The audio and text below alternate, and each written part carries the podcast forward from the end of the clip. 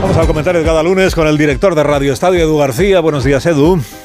Alsina, buenos días. Se nos sale una semana otra vez copiosa entre Champions y Europa League y para el viernes la lista de Luis de la Fuente en su primer acto real como seleccionador. Hemos conocido casi un centenar de nombres en una prelista que tendrá que podar a base de bien. Hemos sabido de la llamada Sergio Ramos en la que le dijo al parecer que antes que él convoca a Martínez Almeida, que se atreve con todo, y poco más. En su promoción pública inicial, mucho afán por separarse de los métodos de su antecesor, compadre con la prensa, abominación de las redes sociales.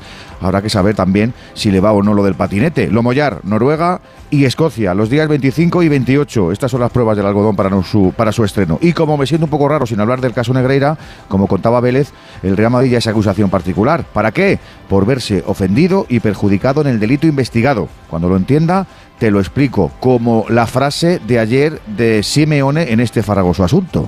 Cuando se abre una puerta, después se abre una ventana. Está acá en la EBAU, seguro, seguro. Por cierto, ayer, ayer conocimos a Marta y a Mónica Plaza, hermanas que van a compartir todo terreno en el Campeonato de España de Rally. La vida cambia, afortunadamente.